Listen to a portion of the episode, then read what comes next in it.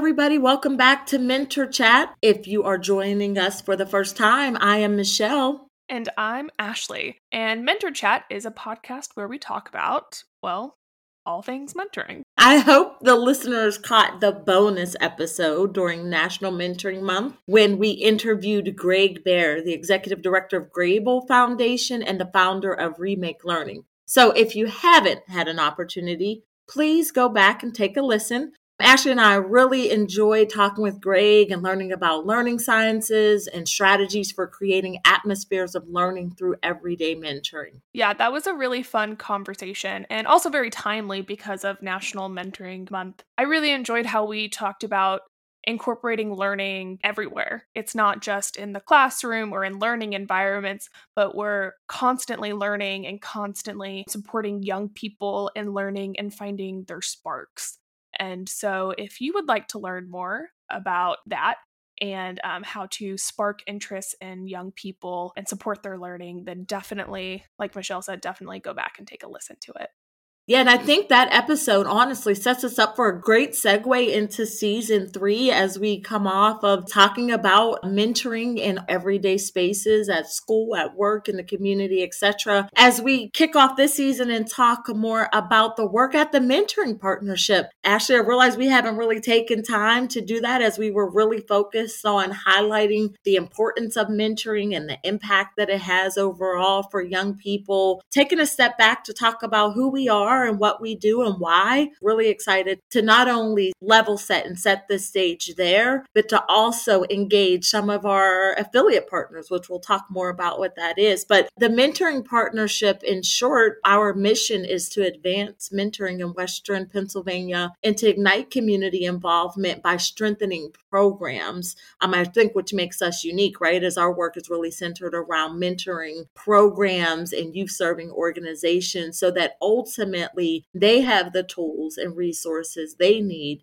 to empower all youth to succeed in life. As I was thinking back before coming to the mentoring partnership to work, I had no idea that the mentoring partnership existed. Have I been a mentor in the past, informal and in informal ways? Sure. But I had no idea such an organization existed. And if I remember correctly, Ashley, I think your experience was a little different. Before working at TMP, you were a little familiar with the organization. Yeah, I was. When I first moved to Pittsburgh, my first position was with AmeriCorps and we were working with young people and they hosted a mentoring partnership training. I think it was mentoring 101 to kind of get us ready for working with young people and you know making sure that we were mentor like um, really like set us up for success and help the young people succeed as well and so that was my first intro to the mentoring partnership like a couple years later i came in to interview for this job at the mentoring partnership and I think I interviewed with uh, you, Michelle, and Kristen, and you both were like, why do you look so familiar? And I was like, that's because you've seen me before. I've been in many of your trainings. So, yeah, so I was pretty familiar with the mentoring partnership. Definitely learned a lot more as I've been working, and it's been great. So, training is something that we're known for at the mentoring partnership. Mm, yeah, I agree. It's a lot of people's first interactions with us, how they become introduced to us, and it's a big piece of our work. So, those of you listening, you've probably heard us talk about that some in previous episodes, or maybe you've been to a mentoring partnership training, or you've heard about our trainings in the community. Maybe you've also heard that we're an intermediary organization and also a national affiliate of Mentor, the National Mentoring Partnership. So, what does this mean? This means that we're not a mentoring program, we're an intermediary agency. So, we're not a program. We work to increase the quality and quantity of mentoring in the region by supporting mentoring programs. So, we don't do the matching, um, we don't do recruitment, any of that. We're supporting the folks who do that. And then we also work with caring adults and young people themselves too in different ways. And so the support for these individuals can look like training for mentors and mentees. It can look like helping people find a mentor or mentee and doing referrals. And for mentoring programs, we offer training for mentors and also support programs through technical assistance. You mentioned Mentoring 101. That's the training that every mentor should have before they're matched with a mentee. But all of our other training offerings that we deliver to programs and mentees, I would say a lot of that content has not only made me a better mentor, but a better parent. The mentoring partnership is part of this local network and this larger network, right, of the mentoring movement. So that's essentially where the affiliate part comes in. So some of those trainings are trainings that we developed here internally and are delivering based on the needs of our programs in our region. And because we're an affiliate of the National Mentoring Partnership, some of those that we were able to adopt through the larger collective and the work that we do with our affiliate partners throughout the United States. We're the local expert and go to resource on quality mentoring but to be in relation with our affiliate partners who are their local expert has made us all the movement has made us all the better for that by being in such a larger network. We're all our own separate organizations. We do things a little differently or our, our services differ slightly because of the regions that we serve and folks that we're working with but we're all committed to making mentoring more accessible right and increasing that quality and making sure programs have the capacity to support mentors and that mentors have an opportunity as well as mentee to be a part of quality mentoring relationships. So I'm thrilled to be able to share ideas and resources with our affiliates to create this larger collective ultimately to help ensure that we are working to close the mentoring gap. And I think we've said this in previous episodes about one in three young people who want a mentor don't have access to a mentor. So knowing that we're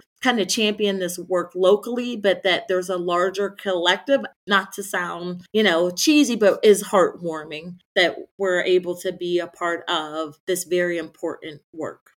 So, one other thing I'll mention too, because we talked a lot about training, you mentioned about us being able to support programs through technical assistance. And really, what that is, in, in short, is capacity building. So, because we are the local expert and go to resource on quality mentoring, we can help support programs and making sure that they're implementing research based practices to help ensure that their information and processes are grounded right in evidence we provided, I think just last year, over 30 programs with over 700 hours of no cost support to help ensure that their work is grounded in research and in evidence to help ensure quality outcomes for their young people. So that research you know, is one thing we want to spend some time this season talking about that really unites the larger collective, the affiliate network. Ashley, you want to talk about what that our hallmark piece is? Yeah, so the piece of research that we use most in our day to day and with technical assistance and all of the work that we do is the elements of effective practice for mentoring. And this is also called best practices for youth mentoring. And so this is a list of evidence based standards for formal mentoring programs, and it covers things like safety and screening. Um, it covers training, it talks about relationship closure, like at the end of a match or when a relationship is transitioning. Um, it, maybe it's going to look a little different. So, all of those things are covered and talked about under best practices. And the best practices create a kind of guideline for how to navigate each step of the mentoring relationship in a mentoring program. And so, that's to help ensure that the mentoring that's happening is high quality and also that it's not causing any harm to young people. We know that all programs are different. These best practices, like I said, they're a framework and like guidelines, and they're somewhat flexible to meet the needs of the different programs and the young people and the adults are involved because we know that mentoring doesn't look the same everywhere. It looks different in different spaces. While the best practices provide a guideline, they're flexible as well. The EEP is what we call it in short. We have tons of acronyms in this work is the why behind our work, the why behind why the content that we cover in our trainings, the why behind how long our trainings are to adequately cover that content. It's the why behind how we support programs um, in delivering the technical assistance and supporting their needs following those best practices. So it provides, as Ashley mentioned, that framework to help programs better ensure safety and quality for the young people that they're working with. It's a critical piece in our work that I offer a free session to those thinking about managing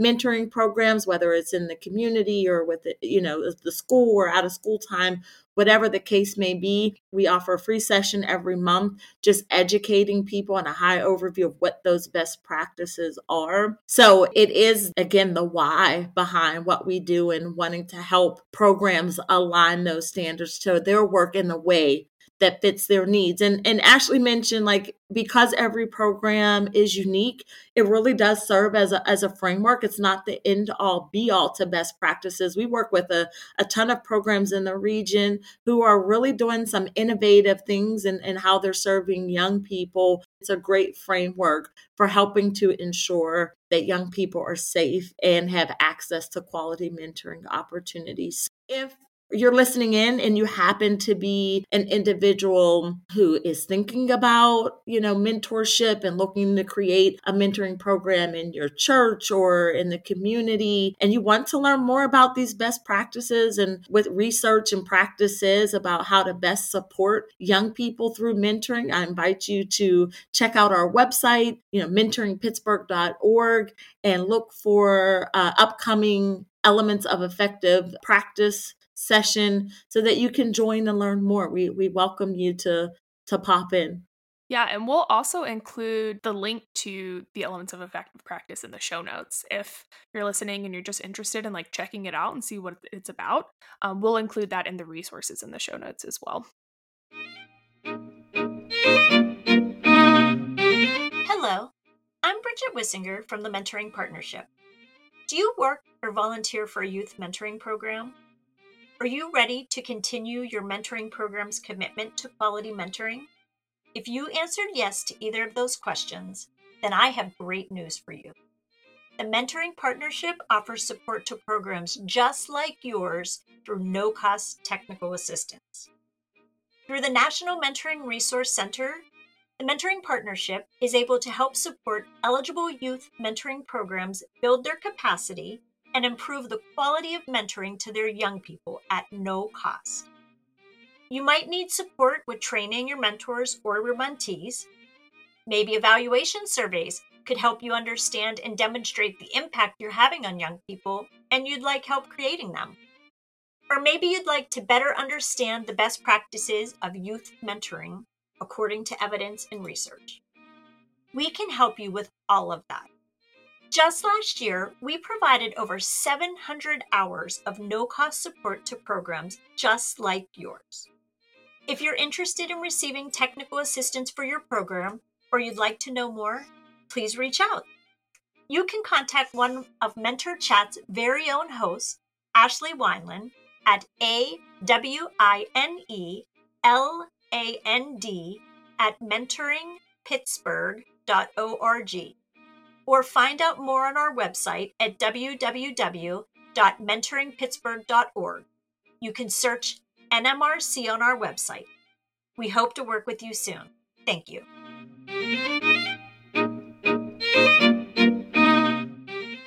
And so, to wrap up, in this episode, we wanted to kind of set the stage for the rest of the season because in this season, we'll be talking with other organizations in the network across the country. We'll discuss what they're doing in their community, as well as the work being done nationally. In those conversations, we'll be mentioning the elements of effective practice and best practices for youth mentoring. So, we wanted to make sure that we explained what we mean by that and what that is before we start talking about it.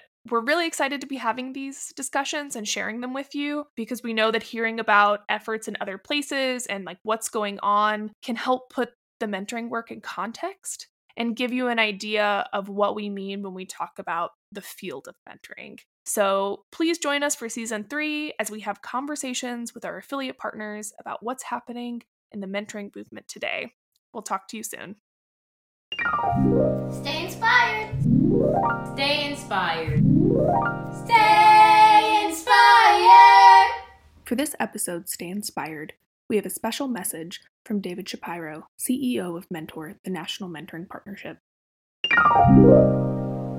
This is David Shapiro, the CEO of Mentor Nationally.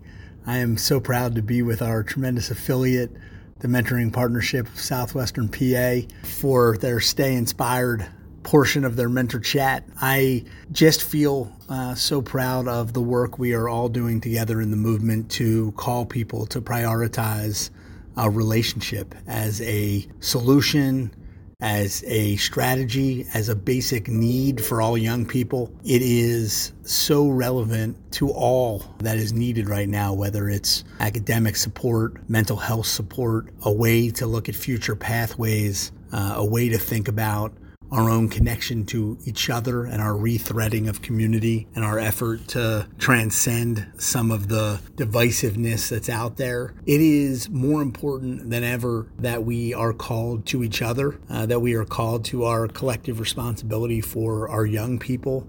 That we find time to invest in relationship, whether it be by volunteering, by donating, by advocating, and you still need a backbone organization and a leader in the movement who is leading and serving the field. And you have that there in Southwestern PA to rally you to the cause to make sure your investment of time and money is used well to help programs be as quality and effective as they can be, as united in fellowship uh, and in advocacy building the field, building the movement until we meet the relationship needs of every young person so they can thrive and strive no matter the changing times and the twists and turns. For that privilege to be walking along the journey alongside our young people and ultimately seeing the world through another person's eyes, which there can be nothing more elevating than. So I thank you. I thank our great affiliate for their leadership. I thank you for your engagement in the cause and the movement. And I look forward to the days ahead and uh, ensuring we're meeting our covenant with our young people. Thanks.